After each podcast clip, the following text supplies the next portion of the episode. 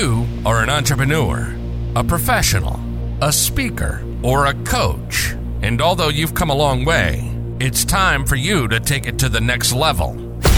We've got you. This is the Author to Authority podcast. We'll help you use authority and influencer marketing to build your business stronger and faster by publishing a book. You'll hear from guests that are thought leaders in sales, marketing, networking, communication, social media, promotion, and business leadership. Let's do it. This is the Author to Authority podcast. And now your host, the extraordinary word ninja, Kim Thompson Pinder. Welcome to the Author to Authority podcast. And today it's my privilege to introduce Lindsay McMahon to you. Now, she is the co host of All Ears English. Her podcast, get this, her podcast is downloaded 8 million times per month. Yes. All I can say is just wow. well, thank you. I'm excited to be here, Kim. It's also been ranked in best of Apple podcast categories in 2018, 2019. You know, Lindsay and her podcast have been featured in Podcast Magazine, Language Magazine, and Forbes. Well, welcome to the show, Lindsay. Thank you. Really excited to be on your show here and add some value for your audience and your listeners today. So, Lindsay, we're going to get to talking about those tactics that can convert listeners into customers. But since it's your first time on the show, why don't you share a little bit about yourself? You know, how did you come to start your podcast? Just some of the things about your business story for us to get to know you a bit. Absolutely. So, All Ears English was started in 2013. So, it's been, we're going to have our 10 year anniversary this fall, which is amazing. Woo! Yeah. And, you know, that was a very different time for podcasting. Mhm. Uh, it was a time when there were a lot of independent creators out there, and there still are. Our podcast kind of took off. I, I started it with another teacher where I was living in the time in Boston, and it just filled a need within our mm-hmm. niche of language training, English language training. Our target market is global professionals around the world who need English as their second language, mostly for mm-hmm. business, but for life Yeah. too, for immigration. And it just took off immediately. It just kind of people liked our branding. They were attracted to our style. Our motto, which I can talk about a little bit later, is connection, not perfection. So it really captured the hearts of our learners rather than the heads. And that was a different approach mm. from what people were doing at the time teaching ESL. And that's how we got started. So it's been 10 years, Kim. It's incredible. Wow. What were some of the difficult parts? You know, because a lot, a lot of people today say, well, getting into podcast is difficult. Were there any times that you guys kind of struggled? I mean, you've been doing it 10 years. Has there been times where it's like, is this really worth it? Oh, yeah, for sure. Definitely the consistency piece. You have to nail that first. And I'm going to talk about that a little bit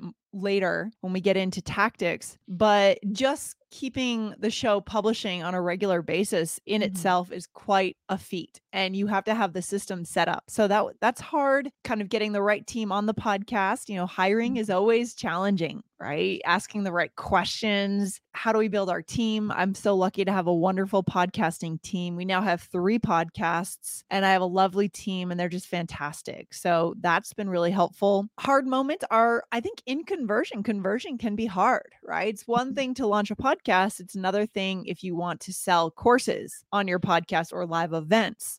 And so that can be hard and humbling for sure. I was just at, okay, well, your listeners, this is April when you're listening to this, but when we recorded this in February, I just gotten back from Podfest. And oh, nice. one of the uh, gentlemen's like, yeah, you launch a podcast and it's like crickets. it can be, especially today. That's why, I mean, you know, we could talk about that in another uh, interview, Kim, but, you know, there are certain strategies and tactics you can use to launch a show to get immediate traction, right? But if it's just you're publishing an episode, you're launching your show, you're likely to get very little traction in the beginning. We have to do certain things. Well, I'm excited for today's conversation because, you know, podcasting for me is uh, the long, long game. Right? Yeah, I, I didn't get into podcasting thinking that this was going to be an overnight success and and all these things. I knew it was going to take a lot of time and effort. Now, how much I really didn't know. And uh, you know, when you talk about consistency, and I know you're going to go more on that later, but you know, I haven't been able to be as consistent in the podcast. So, listeners, you've already heard this, but I'll tell Lindsay my word for 2023 is consistency. I love and that. we've actually in February when this is being recorded just went to 3 episodes a week. It's been a journey and I'm excited to see where this is going to go. Lindsay, why don't you take some time because we've got lots of time, got about the show's usually about half an hour. So why don't you take some time and talk about the three tactics to convert podcast listeners into customers? So there are three things that I, over the last 10 years, we have managed to build, obviously grown our podcast over the years, but we've also built a course business, as I said. And it's not easy, but there are specific things you can do. So the first one is super important. And in the last six months or so, I've realized it's not only important for building a podcast, but it's important for mm-hmm. converting listeners. And I didn't realize this was a conversion tactic. It's build a belief or have a belief, have something like a statement. And this is not a mission statement we're going to put on the wall like a corporation and forget about it. It's something that in your bones you believe deeply about your mm-hmm. market right? About the problem that you're solving.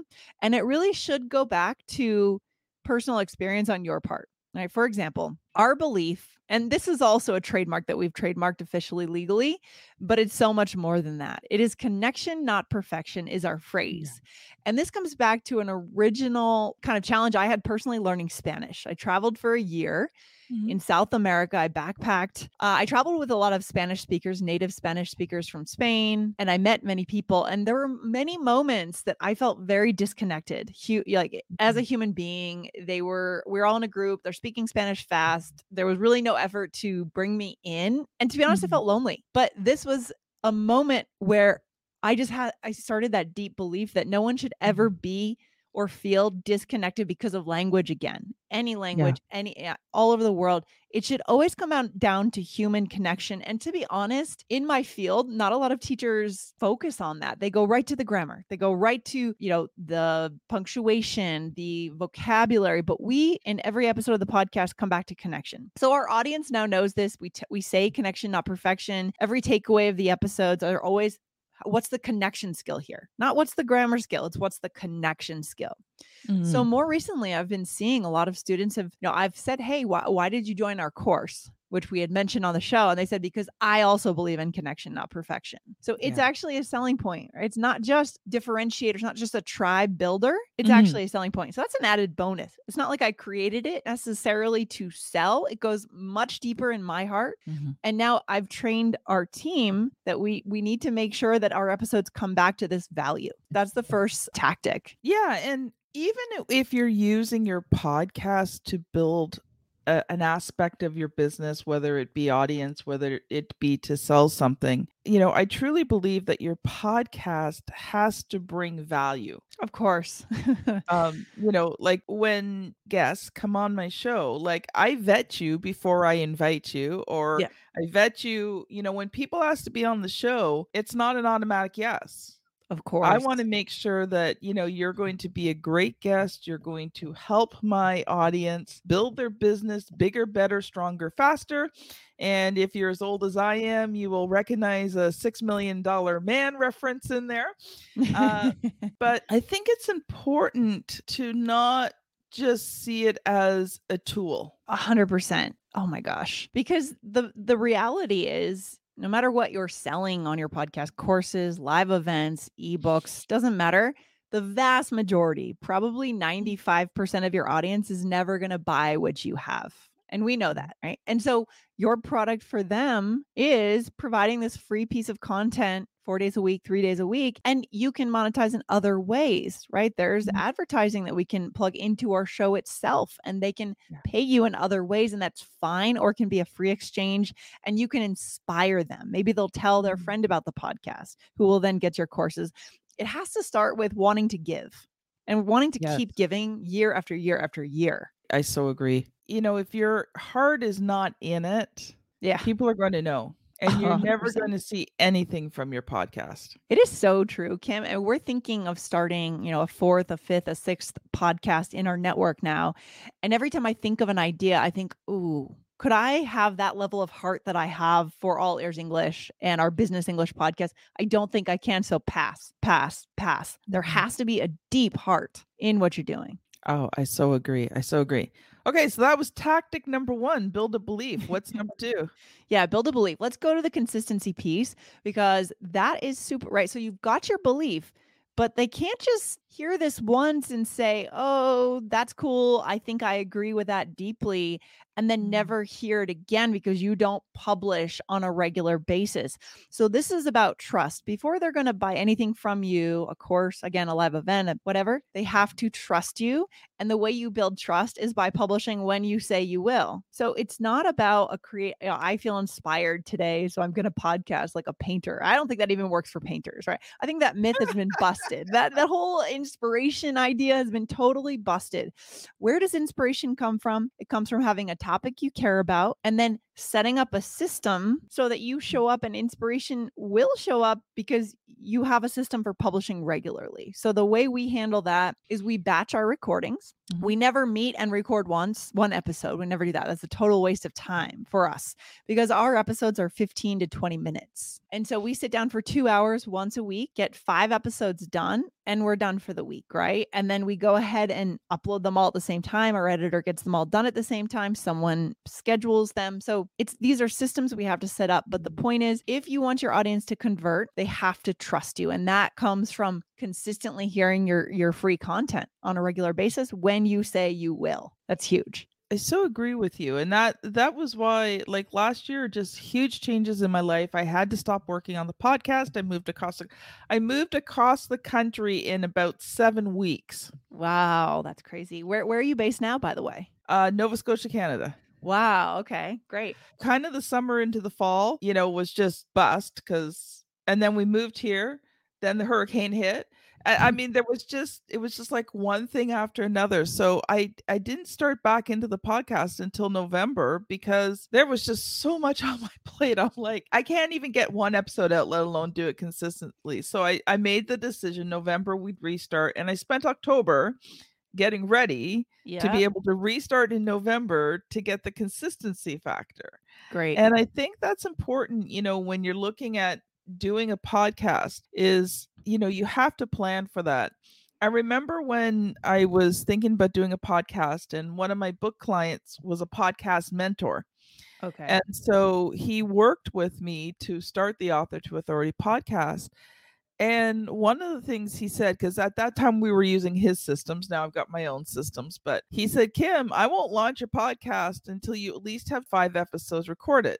Yeah. And I said, Totally. okay. Mhm. And he says, we're going to do them once a week. I said, well, I want to do it three times a week. He says, well, then you have to have 23 episodes recorded. So guess what I did? I recorded 23 episodes. Now, I was able to keep that pace up for a while. And then I realized I could not keep the pace of three. So we went down to two. And it stayed that way for a long time. And now I'm able to do the three.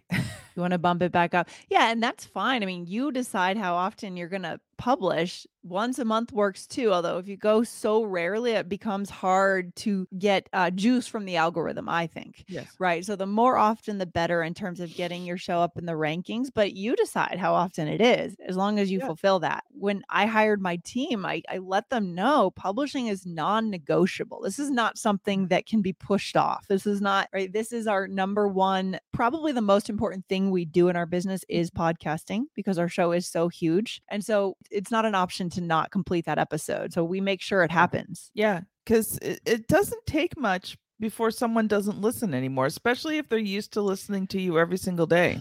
100% habits build a habit they build a habit and then they'll go and build another habit with someone else someone else's show if you're not there for a few days when you say you will be so don't mess with that you know, one thing I found when I was going through some of the rough times is just to keep some consistency going is I went back to some of the earlier episodes and reposted them because it doesn't always have to be brand new content. You know, if you've got a hundred episodes, you know, you can go back to episode like 20. A hundred percent. I completely agree with this. We recently launched a new business. Uh, it's called the Business English Podcast in our network, and that for the first four months of that podcast until now, it's been past episodes related to business that were buried deep in the archives. Episode seven hundred. We're on two thousand now. So episode seven hundred, episode five hundred. No one listen. No one knows that episode exists. No Yeah. one can even physically scroll back that far. So we took those. We kind of rebranded them with a new show put at the top of a new feed and hey you have an episode we'll be adding new ones of course you could do a lot of things with old content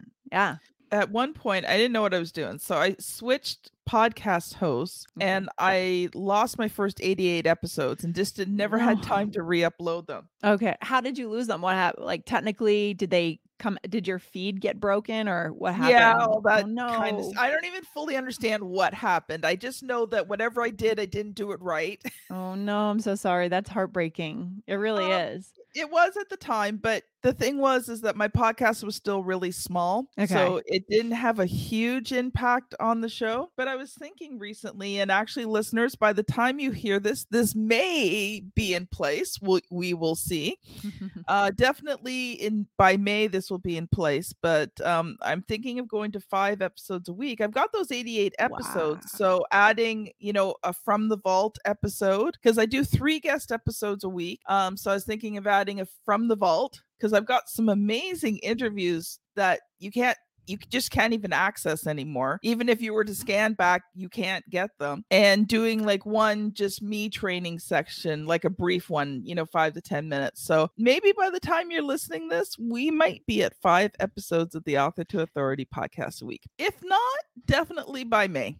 That's huge, Kim. I mean, you may see a real bump in your stats if you do that. I mean, that's powerful, right? Because I do think I kind of have a theory that in order to truly have your listeners build that mm-hmm. habit that we mentioned, you kind of need a minimum of, I would say, probably three times a week, right? Because if you think Yeah. about the habits that you have, they're not things you do once a week or even twice a week. They're things you do three, four, five, six times a week. So that might be an exciting, yeah, thing to see in the stats. Well, we'll have to see how it goes. Okay, so number one, building belief. Number two, consistency. What's number three? Okay, so this is going to be more of a tactic rather than a strategy. Give your audience something very tangible. So we've had a lot of luck with quizzes. Mm. The reason it works is for the same reason why I love taking personality quizzes on whatever you see online. People mm. love to know something about themselves, and the human mind loves to put itself in boxes. We mm. love this for better or for worse. We love the box effect. Where do I belong?